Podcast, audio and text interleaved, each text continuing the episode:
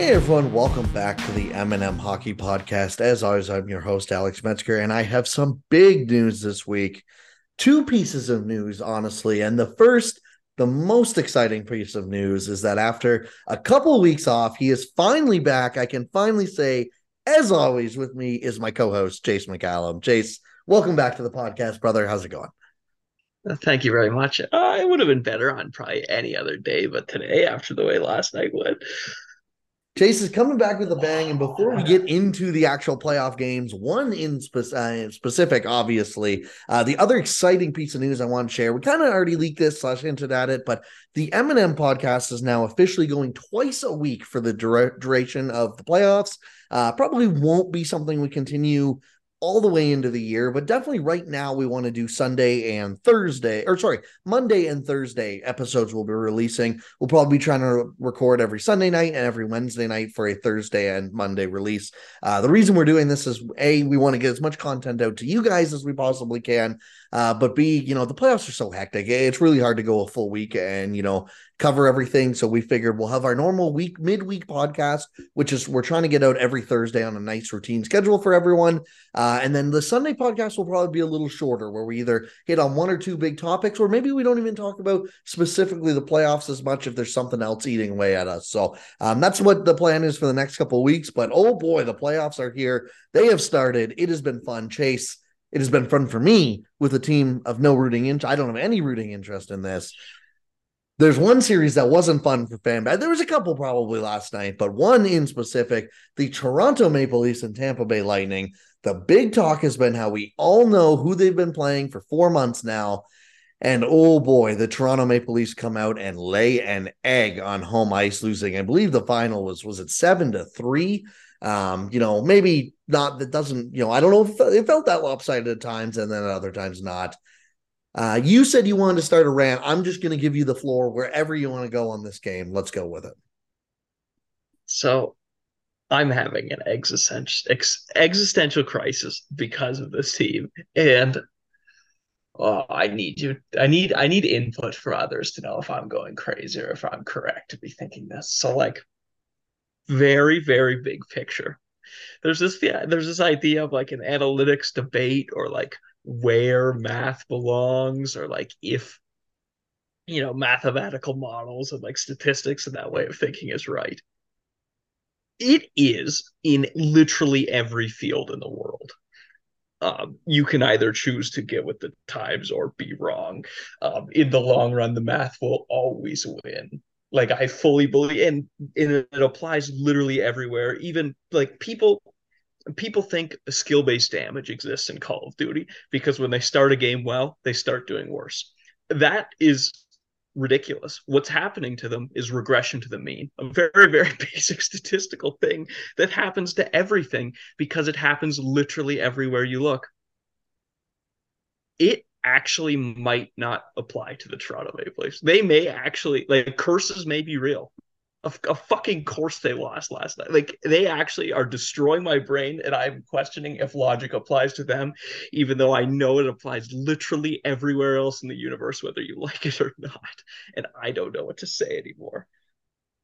Well, I don't think it's that math doesn't apply to them, but let's be honest, it's not like this. There's a couple things. A let's be honest. I think one of the more underrated things is that it's not like this Tampa Bay Lightning team is a bad team mathematically either. You know, it's it's definitely true that they're not as deep as in past years, and um, you know, I think it's more than fair to say this is the most vulnerable they've looked in in really half a decade, to be completely honest. But that doesn't mean that Nikita Kucherov and Brayden Point uh, and Steven Stamkos can't step up and still be the elite players we know they are, which happened at times last night. But the other thing that I, you know, and I texted you this last night as well, that I think even people like us who say, because everyone goes, well, it's not all the math. Obviously, you know, intangibles are part of it. But you know, we all kind of agree. Well, I mean, not all. There's definitely the subsection of hockey fans that vehemently disagree. But even I think anyone who's into statistics, even a little bit, probably agrees that it's at least a little overstated what people usually talk about when it comes to intangibles. And I think that's probably true to the degree where like we're not even honest about it enough. This might be the one usually, case. Oh, go ahead. Yeah. Usually, usually a lot of analysis like that is complete and utter bullshit. Teams will be like, we signed this guy because he's a good fit in the locker room. We care about character. Then they'll sign like a rapist or something right after. Like usually it is such bullshit. But God, it might be true about the Leafs. This is one of the few times where it's like, and it's not just that. And, and quite honestly, you know, it. I still I put money on the Leafs when they went down two nothing and three nothing last night. And I would probably I, I haven't seen the odds, but I would probably take a look at what the Leafs odds are for the series right now because I still feel okay about this team. But I have never seen a team that is so clearly had the intangible factor of shitting themselves when the moment matters most, if that makes yeah. and like it's they look so, horrific. Literally. And they knew this game was coming for three months. And it's weird though, because and this is why, you know, even with the whole, oh, math doesn't always work. I mean, let's be honest. Last year they came it out. It does. it's the worst part. Is in the long run, it does. And last year they came out and won five nothing. So it's not like every single time they've had a big game they go and just screw themselves. But yeah, between this game as an example, game seven last year, I thought they played better last year, but you know, once the Tampa got that 2 1 lead, it kind of felt like it was over. Um, but the biggest example with this core, anyways, is the game seven against the Montreal Canadiens. That looked that was brutal. Like, I unforgivable. never watched a team look that nervous in a hockey game before. Like they like literally never ever seen a team just shut down like that as soon as they got scored on. It just and like that's I call that the clutch gene, call that whatever you want. Again, like it's probably overstated, but at some point you got someone's got to be to blame, whether that be the players, whether that be the coach, whether that be a little bit of both of them for absolutely not being ready for this game. And again, I think some credit needs to go to Tampa the other way too, because they came ready to play. You know, they were not bowing down. They tried, they really have fit the oh, we're actually the underdogs despite making back to back to back Stanley Cup finals. So, you know, that's an impressive card as well. But yeah, I mean, you, you can't put it any other way than disappointing the, the way, you know, especially after all the and this is the other thing. All we've heard for the past six, the Leafs are the best talkers in the league. They love giving you a quote of oh, we learned so much. You know, we respecting the handshake line, yada, yada, yada. It's been like that of how much they've learned for six years. If you learn something over six years, you should know not to go lay a goddamn egg last night, just like that. And yeah. that's exactly what happened. So, well, that's the worst part is like, some people were obviously wrong about this from the beginning. So I'm not going to say everyone, but pretty much everyone knew they were going to make the playoffs. Their entire season led up to this moment, and they were not ready at all. And every well, moment since the end of game seven last year has been leading up to this very yep. specific moment for them. Literally every single one. And like at this point, I just don't even know what to say. Let's say they, we're getting way too ahead of ourselves. Let's say they do happen to win, lose this series though. Yeah. What the hell do you even want Kyle Dubas to do differently? Well, that's he's done. He's tried the toughness thing that went miserably, shockingly. He's tried to do a lot of objectively correct things. Apparently, that doesn't work, even though it works for everyone else. He like, did I would I would argue is a good mix of the two this deadline. Like Jake McCabe is an objectively good player who also brings some of that quote unquote toughness or whatever. And so if it backfire, and same with Ryan O'Reilly, like who scored last night. I thought Ryan O'Reilly looked all right, but like yeah, like if it backfires this time, what on earth can you possibly be doing differently other than be like our star, our core can't get it done. But even yeah. that, I I don't know. I don't want to say it, that either. It can. And the worst part is I know it can. Like because websites exist that you can bet on sports and everyone on earth who says they know the Leafs are going to lose every year, either you've bet your entire life savings on it or you weren't certain of it. And of course nobody has bet their entire life savings on it, but if you were certain, which again, no one is, it would be an infinite money glitch in real life. So you have to show the receipts, and no one will have done that. No one actually knows shit, and yet they do it every fucking time. Yeah, and but I mean, like we just how how again, I just keep going back to how many years. Yeah, and, and there are other teams that never break through, but how many years did we go? San Jose can't break through, and and they finally made the Cup final, and and even more than that, you know, Washington, they're a bunch of chokers. They just can't make it past the second round. They never can.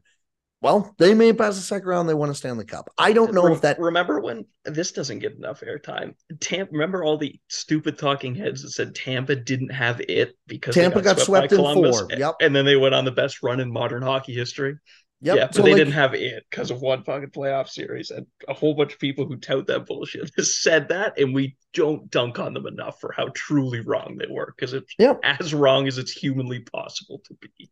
And this isn't one playoff series, but like that's why I just keep going back to like blowing up this team just the, for the sake of blowing up this team doesn't make sense to me. Now, what maybe does make sense, and you know, you have to at least evaluate this properly, is yeah, the Washington team that won the Stanley Cup was not the same as the early 2000 juggernaut team in terms of, you know, they got rid of Mike Green and brought in John Carlson. I, I don't know who the John Carlson is for for Toronto, but the Mike Green, and honestly, unfortunately, the window might have already passed to make this move, but the moving out of Mike Green might have been Morgan Rielly, you know? Um, yeah, that's the one thing that like Dubas hasn't been perfect by any means, but I think that's the one thing you can point to as a very, very, very large mistake. mhm. You know, I don't, Alex Seven's another name that got moved out, but like, again, like I, There's Simmons Nylander, and there's no way you're winning a Nylander trade. and, and that's the biggest problem. But do you win a Nylander trade?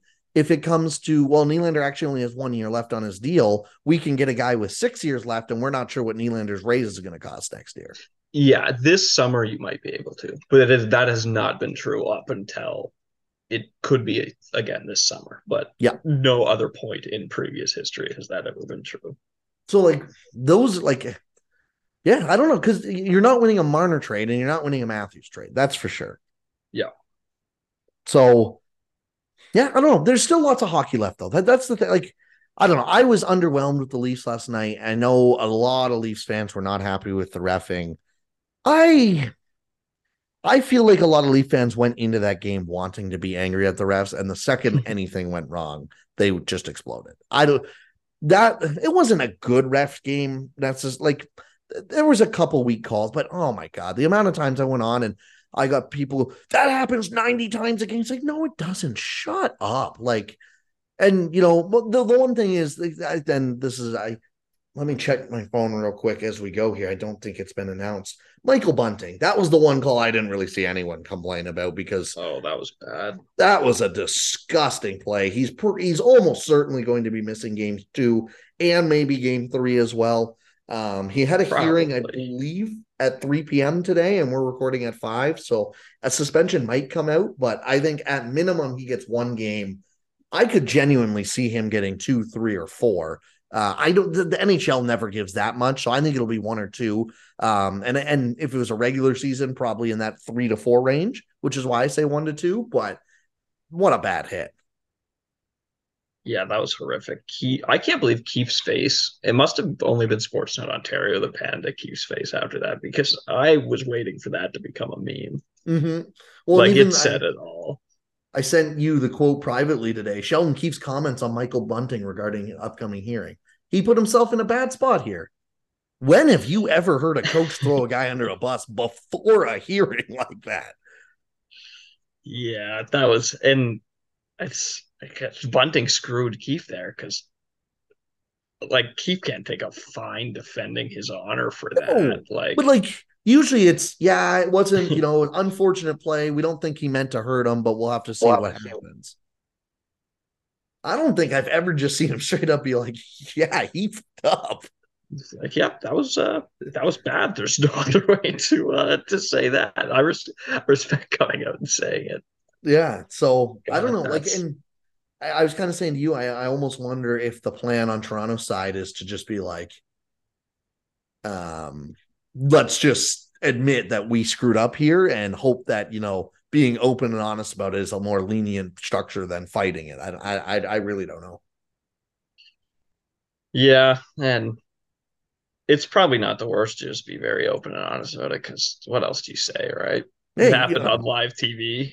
yeah. And like, like the puck wasn't even there. He wasn't even looking. It was a direct shoulder slash elbow to the face. Like yeah. when when Cernak went down, I kind of thought it was going to be because Cernak didn't like he had hit Bunting earlier in the game and thought Bunting dove, which I didn't think that was a dive, but I think that was an appropriate penalty call. But I thought Cernak was almost trying to sell it a little bit to try and get back at him, and then they show the replay of him just getting a elbow to the face. It's like, oh no, like that is a concussion right there. Yeah, it was it was worse every time I watched it. Yeah, and like almost leaves his feet kind of too. Like it just it was just a boneheaded play. Oh yeah, pretty certain he left his feet. Yeah. so just I don't know. Awful. I I still th- I still fade Toronto. I mean, Hedman went injured yesterday. He's listed as a game time uh, possibility for tomorrow. Cernak has already been ruled out of tomorrow. Um, and then Tanner Jeannot is a possibility, but he cannot be at 100% either. He's been dealing with some stuff as well. So, um, lots of injuries on the Tampa side of thing. I think Toronto responds in game two because, again, as much as we talk about the lack of character or whatever you want to say on this team, there's a reason they make all these damn game sevens. And it's because when they have an embarrassing loss like this in the playoffs, almost always they bounce back and play way better in the next game. So, I think Toronto bounces back. I think, you know, it's going to be a long series, though. It's going to go six or seven. I think if it goes six, I still like Toronto. If it goes seven, I kind of like Tampa. But um, I, I don't think this is over, but it has definitely been an interesting 24 hours. That's for sure. Yeah, it has been. And the worst is in my heart of hearts, I know it's not over. And I know nobody else does either because, again, you would be able to infinitely double your money till the end of time if you actually knew that. But like, God, it's so hard not to feel like it is, anyways.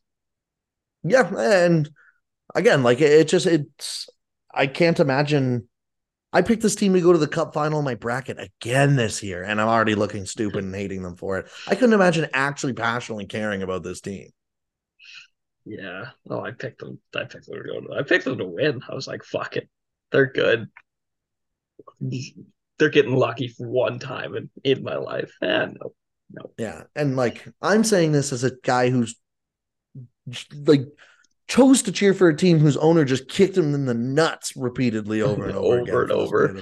Seven years, but yeah, I, I, don't know. Let's let's go from one struggling uh, cup pick then to the next, and that's the Dallas Stars. Uh, that is who I picked to win the Stanley Cup in my bracket, and um, they had a good game against the Minnesota Wild the other night. Chippy, um, one big play that stands out is Joe Pavelski. He's in the concussion protocol. Not surprisingly, he gets rocked by Dumba. And then the worst part of it is he takes a stick to the face and his head smokes right off the ice. Um, what did he think of the hit? You know, it, it didn't, it wasn't a suspension. They only called it a two minute for interference. Uh, what did he think of the hit overall? From Dumba's perspective? Were you surprised there wasn't a suspension, and did you feel there should be? Uh, I wish I remember who wrote it, but basically the the thesis of the article, I'm pretty sure it was an athletic article, was if that's a clean hit, we need to change the rules. And I think that's a fairly good description of what happened. Like that's exactly what I, I'm just looking for that article right now because that's exactly what I saw, and that's the best way I saw it summed up.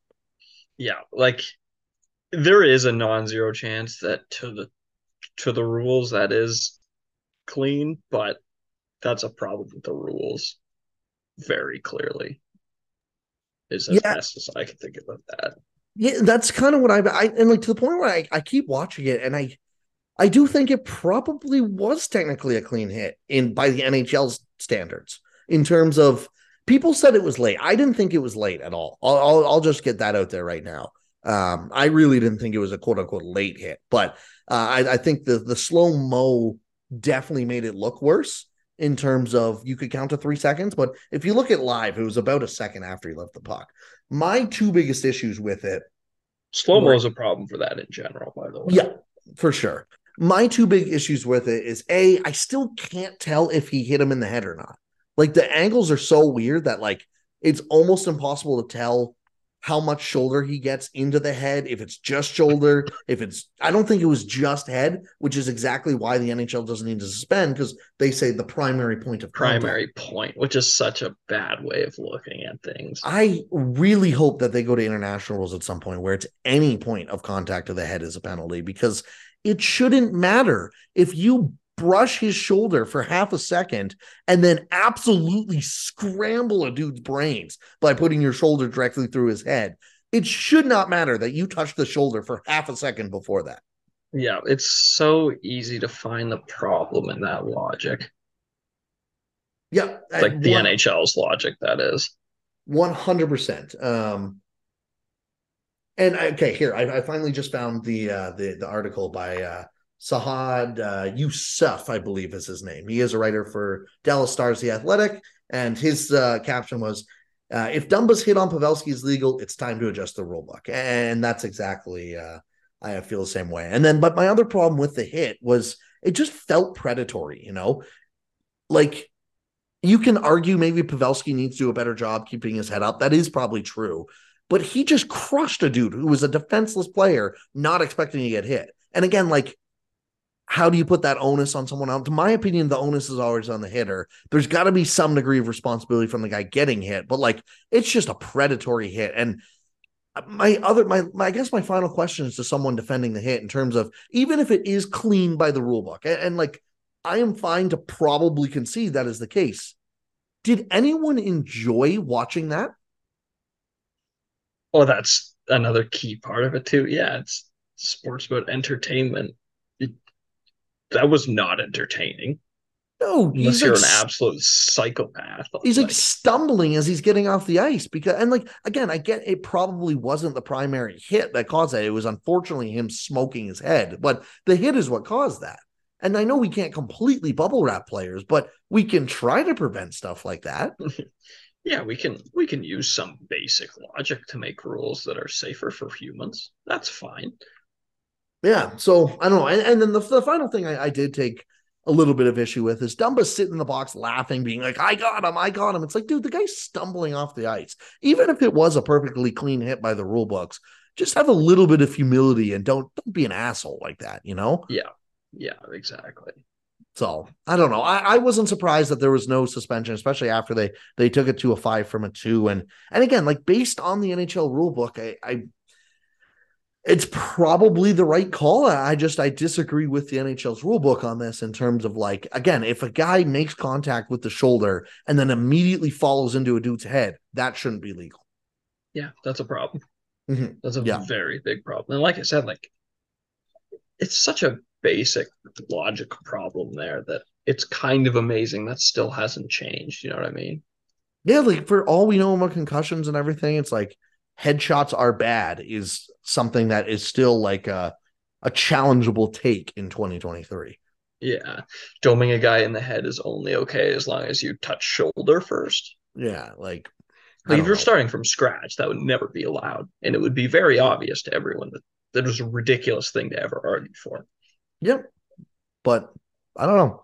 This is NHL we're talking about. So um unfortunately, outside of that, like the, the rest of the game was good too. I stayed, I fell asleep halfway through the second overtime, and then I think a goal got scored about eight minutes after I fell asleep. But um, so I'm I'm hoping for no overtime tonight because I, I can't stay up till two fifteen again, uh, and then go to work the next day. It was too much.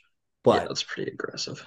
it was a good game. Um, the Edmonton, all the series out west have looked pretty good. Uh, well, let's, let's just go quickly through it. There's only been one game, so um, but you weren't on the preview show. again, huge shout out to Chris Bengal for for stepping up big with those. But um, you know, let, us just kind of go through because uh, I think there's definitely some things to touch on uh, on every series, and we can kind of get you know your opinion on, on what happened and did you see it coming or not. So let's start with Dallas, Minnesota. Um, goaltending duel here, to be honest, both Oettinger and Gustavsson looked really, really good. Made some huge saves throughout overtime as well. Um, but the Minnesota Wild end up taking game one in overtime. Um, my kind of consensus was on this was I really like Dallas. I thought they were the better team, but Minnesota had 103 points this year as well and was a very sneaky good team. So I, you know, it was absolutely a, a series where I thought it was going to be about 60 40 in favor of Dallas. Um, did you have anything different? Were you supply, or surprised by anything early in this series yet? Or is this kind of, you know, did you think it was going to be a close one? I guess is kind of what I'm asking.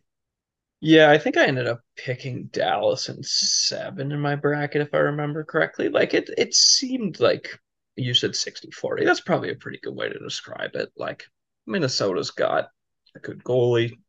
I mean, Kaprizov's great and everything, but Dallas just seems to have a little more star power at this point. Yeah, I just thought Dallas's depth of forwards were better. I really still like Minnesota's defense core. Like it's it's still very strong, but it is elite still. Um, but yeah, Minnesota's I depth I don't love either. Like it's yeah. low key, kind of ugly. They're really missing Eriksson Ek right now too. Yeah. Um. So that's a big one because, but yeah, because when you get to the bottom six, it's like there's a couple guys right now where it's like, ooh, really? And like they're talking about how important like Ryan Hartman was to them, who ended up scoring the um the game winner, uh, ironically. He's enough, their but, first line center, is he not? Yeah, like because Eriksson Ek's out. And it's just yeah. like, oh man, like same with uh who who else was there was someone else that was like favoring their knee or whatever. And like he's too important to lose. It's like, really? Is he is he really? that is yeah okay. Tough. But um, yeah, no, they, that that's the depth is what I'm a little worried about. I mean, Marcus Foligno, Sam Steele, and Gustav Nyquist is a better third line than I would have guessed, uh, especially if you put uh, Frederick Gaudreau. I mean, I don't know how Sam Steele versus Gaudreau might be a bit of a toss up, anyways. Um, you know, what if Eriksson Ek can get back in the lineup, at least makes their center depth look stronger. That's for sure. Yes, that and it's a nice thing where it like pushes everybody down so it mm-hmm. kind of feels like you're winning a bunch of ways over sort of thing yeah for sure um the other out series at west la edmonton this is gonna be a banger of a series dude if there's one series i can suggest eastern uh, people to stay up for on the west coast it's definitely this one um the the oilers had this one in hand uh, had a weak penalty call against them in, in, overtime as well, but choked at the end of the regulation. Just a brutal defensive breakdown that lets the Kings tie the game with about 16 seconds left uh, in the in the third period, and, and LA ends up winning in overtime. Um, again, this was another series where you know a lot of people are picking Edmonton to go pretty far in the playoffs, which uh, wasn't shocking given how like I think they were like 15 2 and 2 since March or something like that. Like on an absolute heater, that's for sure. Um, but this LA team's good, dude. Yeah, they're like a, a nice little sneaky good team. I'm I'm pretty pumped for this series. Vinny was telling me it was just an absolute all out brawl at, at the beginning, at least. Yeah, it was very, very chippy, and I'd expect tonight to be the exact same thing. Um, these guys, I mean, they played last year too and went to seven games, and I my how often do you see two teams play each other in back to back years and both of them got like significantly better over the year? Yeah, exactly. Better and like in the LA Kings, way more watchable. Like the, the Oilers are always watchable because, you know, Connor McDavid's Connor McDavid. But like the LA Kings are not the greatest team ever to tune into as a neutral observer, but they got infinitely more interesting this year as well. Oh, they're a ton of fun. And Gabe Vilardi's now lining back up in the lineup for them. He missed game one, so that's a huge addition back. Um, and, and Kevin Fiala's still not back yet, too. So they're they're they could be even better yet, you know, with uh, Byfield, Kopitar, Kempe, Moore, Danault, Arvidsson, and then Iafallo, Lizotte, Vilardi. Usually, I think Kempe goes where Iafallo is. He goes down, and um, it's some mix of Iafallo, Grundstrom, Kupari, and Cal- Arthur Kaliyev on the, on that fourth line. Like it's just this is a deep team, kind of very sneakily. And then on the blue line, like again, Drew Doughty, Mikey Anderson, they picked up Gavrikov at a cost, but you know, on your as your fourth best defenseman, Matt Roy, Sean Durzi as well, and then Alex Edler. Like they got a pretty deep blue line too. So um, I think this is another one that's going to go six or seven, and I'd expect uh, McDavid to respond. He was shut out off the score sheet uh, the other night. I can't imagine that happens too often. Yeah, probably not. I I didn't get to see it. Were they were they hard matching Danault or Kopitar against him when they got the chance? Uh, I think Edmonton think, would have been at home, so it would have been tough for them. But yeah, I think they were trying to get the Danault line out, but it was they were definitely just trying to get those two top lines out against Draisaitl McDavid. Yeah, that makes sense. And then, but you know, classic beat Edmonton with your depth. Hopefully, yeah. your top guys can survive against them. Yeah, exactly. Um, before we go any further, I do want to give a quick shout out to our sponsors at Athletic Greens. Their signature AG1 is the highest quality ingredients, the strictest manufacturing standards, and more. Made of 75 of the highest quality vitamins, minerals, and whole food uh, source nutrients in the world and manufactured to the strictest quality standards. It is even NSF certified for sport, a robust certification process that involves ingredients and finished batch testing of AG1. Simply follow the link in our show description and get started today. Um, the other thing I want to touch on, and not to go back to this Toronto series too much, were you surprised they started Ryan O'Reilly on the second line? A little bit, especially at home where you can dictate matchups. That's the thing. I was maybe not as surprised if when they get to Tampa, they wanted to load up that top six, but I kind of wonder if they want to go and put O'Reilly as a checking third line guy to just try and absolutely neutralize Brayden Point's line. Yeah, that's and, how I would probably do it. And then you can let because like Matthew, I really liked Matthew's game last night. I thought he looked pretty good. Like he Matthews was, he had some really good. He had some speed through the neutral zone, and like honestly, at five on five, I really didn't think the Maple Leafs looked horrible. There was just a few bad turnovers, which obviously you need to cut down on the playoffs, and then you know some stupid penalties and maybe a couple unfortunate penalties as well. The bulk of the game, I didn't think the game was seven three scoreline bad. No, and very few are, but like, and, again, to your what was one goal 0.1 seconds left and one was like 0.3 or something stupid yep. like that too like just breakdowns at the worst possible time and everything it was just a, everything that could go wrong did go wrong yeah, two goals on the power play as well in that five minutes. So like, yeah, and that's the thing. They need to stay out of the box. You give Tampa power plays, they're going to kill you. Yeah, you wow. can't. uh You can't let Steven Stamkos and company just and Kucherov just sit there teeing off on you. Yeah, but yeah, even I think Samsonov bounced back. He looked pretty shaky. Like he was oversliding everywhere. But um, that's enough of that series. We, we've, we've t- well, we're going to talk about lots more, I'm sure, but we've talked it to death for now. Um, yeah, Edmonton, LA, good, good series so far. But I get like if people can only stay up for like one game every few days or whatever, or you get to the weekend, you say, what game should I really make a priority to see that I wouldn't normally? Edmonton, LA, absolutely has to be that uh, that series. Um, then the other two from the East from uh, the first day of play, and we'll also be playing uh, tonight as we record. So game two will be done when this is out. Uh, is Boston Bruins and Florida Panthers, and the New York Islanders and Carolina Hurricanes. Um, let's start with Bruins Panthers. Better game than I expected it to be. I think partly because everyone was dead on Boston side in terms of it sounds like they have a ravaging flu going through their locker room. Bergeron missed game one with illness and now game two with an injury.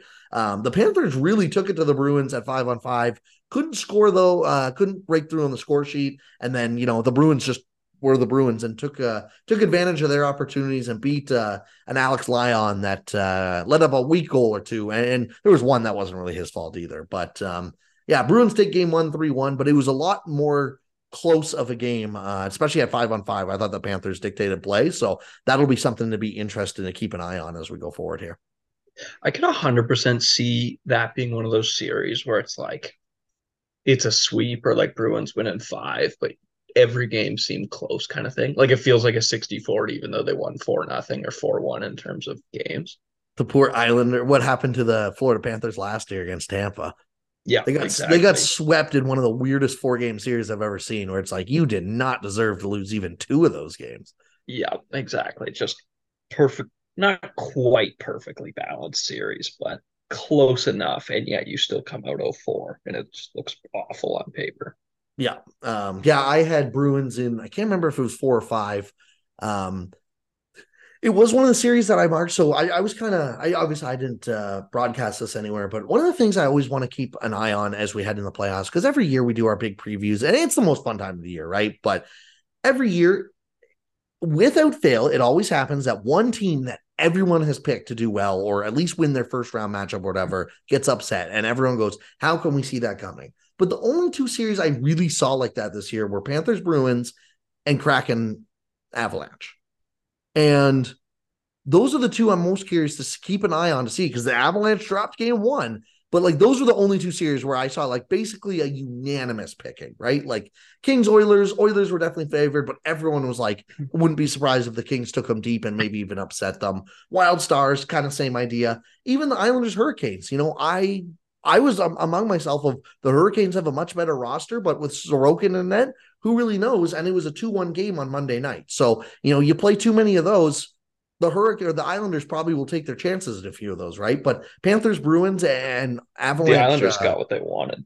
Yeah, exactly. They just couldn't quite capitalize on it. So, um, but the Avalanche Kraken's another one where it's like, um, I don't think the score line maybe represented quite. Oh no, that was the Jets game that I'm thinking of. I fell asleep, so I didn't get to watch too much of the uh, Kraken and Avalanche game, but um, that's one where I'm going to watch because you know I don't think I saw anyone pick the Kraken to win the series. I saw a lot of people saying the Avs were going to sweep.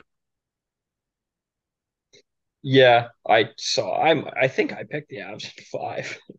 I did too. Yep. I mean, that's technically still alive, but still.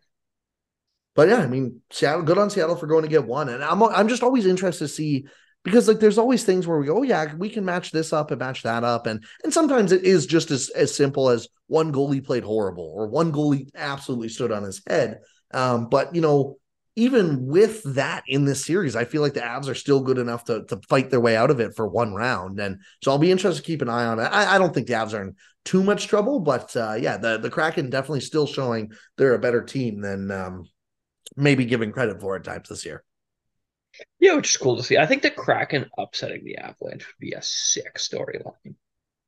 Yeah, I mean, oh, and that just like that opens up the West to absolute chaos too, right? Like I, I think everyone still kind of admits the West probably goes through Colorado until it doesn't. Yeah. Yeah, even though they're weaker this year. They're weaker not because they're bad, but just because, you know, last year was one of the best good. teams we have ever seen, just on paper, anyways. Yeah, exactly.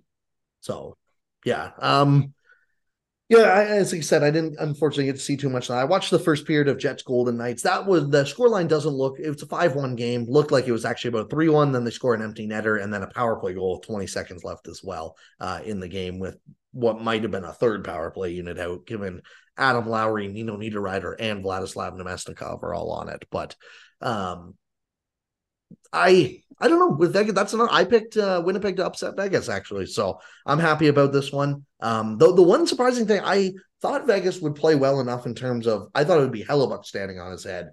Uh, Winnipeg outshot Vegas thirty to seventeen. Uh, yeah, they kind of bullied them. Yeah, so that's going to be something very curious to keep an eye on because if Winnipeg is good enough to be bullying Vegas at five on five as well, oh man, I don't like Vegas's chance for this series yeah, they're screwed then. Especially like, like hell with the Hellebuyck X Factor relative to Brossoit. Yeah, exactly. So that'll be something to to keep an eye on as well um, going forward. And then uh, Devils Rangers where is the other series we haven't really touched on. Five one score line. Um, that one was kind of fitting. The Rangers dominated this game from, you know, eyes flipping back and I mean, maybe not dominated. That's not the right word, but they came out early. They looked like the better team early. Uh, the Devils dominated for about 12 minutes in the second period. I don't think the Rangers' first shot came until nine minutes left in the second. Um, so that that was definitely a big, uh, big part of it. But yeah, the Rangers jumped out to an early lead and just kind of coasted in from there and, and, and sealed it up. So uh, that that'll be one where the Devils are going to have to get on the scoreboard a lot earlier than four minutes left with a Jack Hughes penalty shot as their only goal. Yeah, that's a tough start for the Devils. I mean, I guess you can blame that on being being young or whatever, but that's pretty pretty horrific to see. Yeah, and like I mean, it's just it's one of those things too where it's it's such a small sample, so you can't take too much out of it. But oh man, Panarin looked like he looked like vintage Panarin at times last night. I don't know what his actual underlying numbers mm-hmm. were, but like he had a couple plays in the neutral zone, like a give and go with Tarasenko, where it's like, oh man, that that looked like 2019 like Blue Jackets Panarin, 2020 Rangers Panarin, like just gross. Yeah, and the worst part is too, like say Panarin's rolling, like if you're the Devils, you're going to need to outshoot the Rangers probably pretty dramatically in this series to win, given the whole Shesterkin versus Vanecek. And yeah, like you said, you can't even do that. It's that's ugly. Again, it's one game. They could totally just get everything together and be fine the next day, but that would be concerning to me. Yeah, for sure. Um, but yeah, I, I, think the Devils will get it together at least. But uh, the other thing, there was a lot of blue in that crowd, uh, which isn't surprising. Given makes uh, sense. Yeah, yeah, they're they're right in New York there, but it was a lot of blue, especially for the Devils' first trip back to the playoffs in in a while. But um, to the point where I, I think I saw um, down goes Brown tweet: the Devils are going to need the next goal to keep the crowd out of this one. And uh, obviously tongue in cheek in that, but pretty funny and a little That's sad good. that that was the case. Yeah, especially because the Devils are so good this year. Yeah, they they really were. Like they, uh, and that's why you know, I wouldn't be shocked if they lost or anything like that. But uh, I don't. They're not going to go four in a row or anything, just bowing down like that. I, I think that was more of a one off than anything else. Yes, and like I said, I'm sure you can blame it on nerves and all sorts of stuff like that. So they'll figure it out. Hopefully, yeah, especially the win for sure. Especially with how good they looked um, um, late in the in the early in the second there as well. Like once they got their feet under them, they did look a lot better than they did in the first period. So, which makes sense. They're yeah. they're one of the few teams I would actually give the whole they're they're a little too young. Give them a game or two to figure it out. So yep, some validity. Absolutely. Um, the only other thing I really wanted to touch on there was, there was one big piece of uh, non-playoff news really that uh, I wanted to touch on. That's Calgary Flames general manager Brad Treliving and the team are uh, mutually agreeing to part ways here. Um, this was something that was kind of rumored all year, especially if Calgary didn't get themselves into the playoff mix. But uh, Brad Treliving has stepped away from the team. They've mutually agreed to part ways. Who knows who actually uh, did that? But they've promoted Don Maloney to president of hockey ops and then also interim general manager. So Maloney will be their president of hockey ops, and I'm assuming they will be on the hunt for a new general manager soon enough. But he will be taking over the the draft stuff and whatnot from right now. Um, big piece of news. You know, Treliving was their GM since That's 2014, huge. and this is probably going to signal a, a bit of a change for this franchise. Yeah, absolutely. It's tough. I don't I don't know if he actually got fired or what the arrangement was. Maybe he wanted to quit. I have no clue, but it's pretty wild to see somebody walk away after being uh off-season champion of 2022, be gone in 2023. Eh? Yep, absolutely. Um, you know, there's a lot of rumors that Daryl Sutter might be bumped up to the front office as well, not fired because he's got like six years on his contract or something like that. But um, sounds like, it, tensions between him and Treliving was part of the reason that uh, they decided to part ways. Yeah, but I also have heard that players don't really are getting kind of set, fed up with Sutter, which happens at every team he coaches. to be fair, yes, it does. It's um, uh the hard ass thing, and not just Sutter, like people like Sutter, right? Like don't blame people for uh that's gonna wear down on you eventually. Yep, one hundred percent. So um yeah, it'll be interesting where they go next. Uh, it's uh on one hand, like you kind of wonder how good can this team really be. On the other hand, you go, would it be that surprising if Huberdeau, like Huberdeau, is not as bad as he was this year? Because you know that's going to be hard to be again, and and you just get a little bit of regression, and suddenly you're something at least in the middle of maybe not the West Conference leading team they were two years ago, but not missing playoffs either, like they were last year. And what does that middle ground do for you? You know, is being the sixth best team in the West good enough to you know feel like you have a shot or whatever? Yeah, and that's a probably goes to ownership if they think that's good enough or whatever. But mm-hmm. they're going to be a team that next summer everybody's going to get mad at you if you go on a podcast and say they're your bounce back team because everyone's going to pick them. Correct? Yeah, I would assume so. Probably depends what they do in the off season though. Like if they if they're serious about like trading like Mackenzie Weegar away or whatever, people probably might sour on the team a little bit. But that's true. That would be tough. But even still, their roster could sustain some medium sized losses, and I would still guess they would be favored to make the playoffs next year. Yeah, I mean, even this year, they were just so unlike. Markstrom played their goaltending was so bad; it's kind of hard to understate. But like, they were third in the league in like Corsi for and expected goals. Yeah, they didn't play bad. Yeah, they didn't play bad at five on five. They just could not get scoring breaks, and their goalies freaking sucked. Yeah, like if they played like that and Markstrom was elite like he was the year before, I'm pretty sure they come close to winning the division. And if he's at least passable, they easily make the playoffs. Like they don't even need good; they just need not actively awful. Yeah, exactly. So, um, other piece of news: Columbus Blue Jackets fire their head coach. maybe not the most shocking thing in the world. I mean, just an absolute disaster season from day one, but you know, they got high high chance at Bedard now at least, so that's good for them. Uh, Peter Laviolette and the Washington Capitals also agree to mutually part ways. Uh, Laviolette, another coach that after I mean, he's shockingly been with the Capitals for three, four years now, which I would have never guessed. I feel like he just got hired there this past off season. Um, Anaheim, also the, the Ducks part way with their head coach, uh, Dallas Eakins. That one's not surprising, even in the slightest. Um, and then another one that's not surprising, but definitely very big is Pittsburgh guts their front office. Brian Burke out, Ryan Hextall out. Um, uh, but surprisingly, not, well, maybe not surprisingly, uh, Sullivan, head coach, still in and also going to be a part of the next GM hunt. How often do you see a coach being a part of the GM hunt and not the other way around? Pretty rare. Yeah, that's kind of nuts. If any coach deserves it, it is probably Sullivan. But mm-hmm. yep, for sure. Um, that team. I mean, good goodness gracious, getting Ron. I said Ryan. Ron Hextall is obviously who I meant, and Brian Burke out of there though. They that was a disaster what they did with the Penguins the past couple of years. Yeah, it was obviously so many of the moves they did were just obviously awful too, and they didn't work out. Shocking. Yeah, absolutely. Um other than that, Craig Anderson retired as well, officially retires. Uh ripped to the legend. Um True. he he had a really cool moment. I don't know if you saw it. His last home start, uh, his last start, uh, he play. He was in Buffalo and but playing the Ottawa Senators. Buffalo got a four three overtime victory at a game that honestly meant nothing to either team. But then the entire Senators team went out and gave him a hug in the handshake line after, which for game eighty one you never really see. But you know, obviously Anderson meant so much to the Senators franchise that that was just uh, a really cool moment, to be honest. That is cool.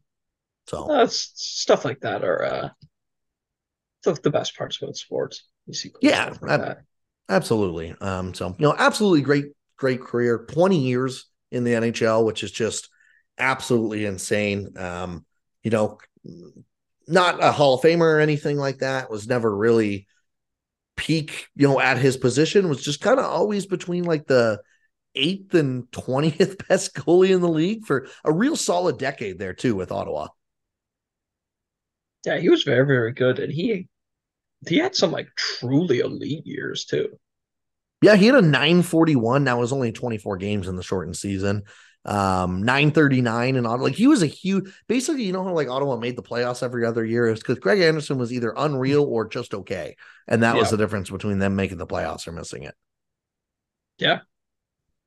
And then yeah, the last few years yeah. as it as it winded down. It was funny because so he posted a nine, an eight ninety eight, a 903, a 902 in his last three years with Ottawa. And it's like, oh, okay, like looks like he's pretty much washed. Like it makes sense. That's why you don't sign a, a 37 year old goalie or whatever. And then he goes to Washington, throws him a 915 in four games.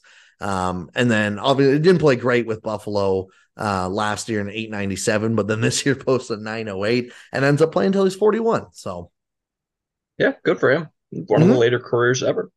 Yeah, absolutely. Like I, I can't remember too many goalies playing into their 40s. So um yeah, absolutely good for Greg Anderson and, and fan favorite of mine. Like he, he'll always have a, a soft spot in my heart. So um congrats on a g- great career to Greg Anderson. Absolutely.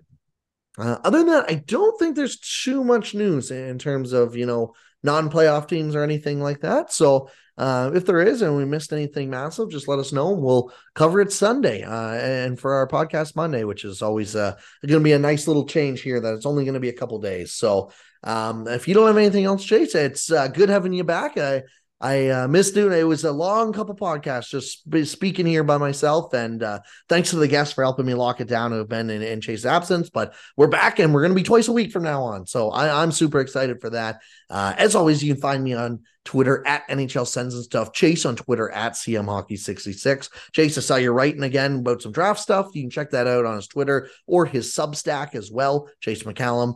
Uh, you can find all my work at lastwordonhockey.com and my other podcast, the Last Word on Sens podcast, wherever you're listening to this. Uh, I just posted an episode uh, reviewing all the players' season grades, going A through D, giving them a grade based on um, expectations versus how they actually played. So lots of fun. Go check that out. Uh, thank you, everyone, so much for listening, and we will talk to you all on Monday.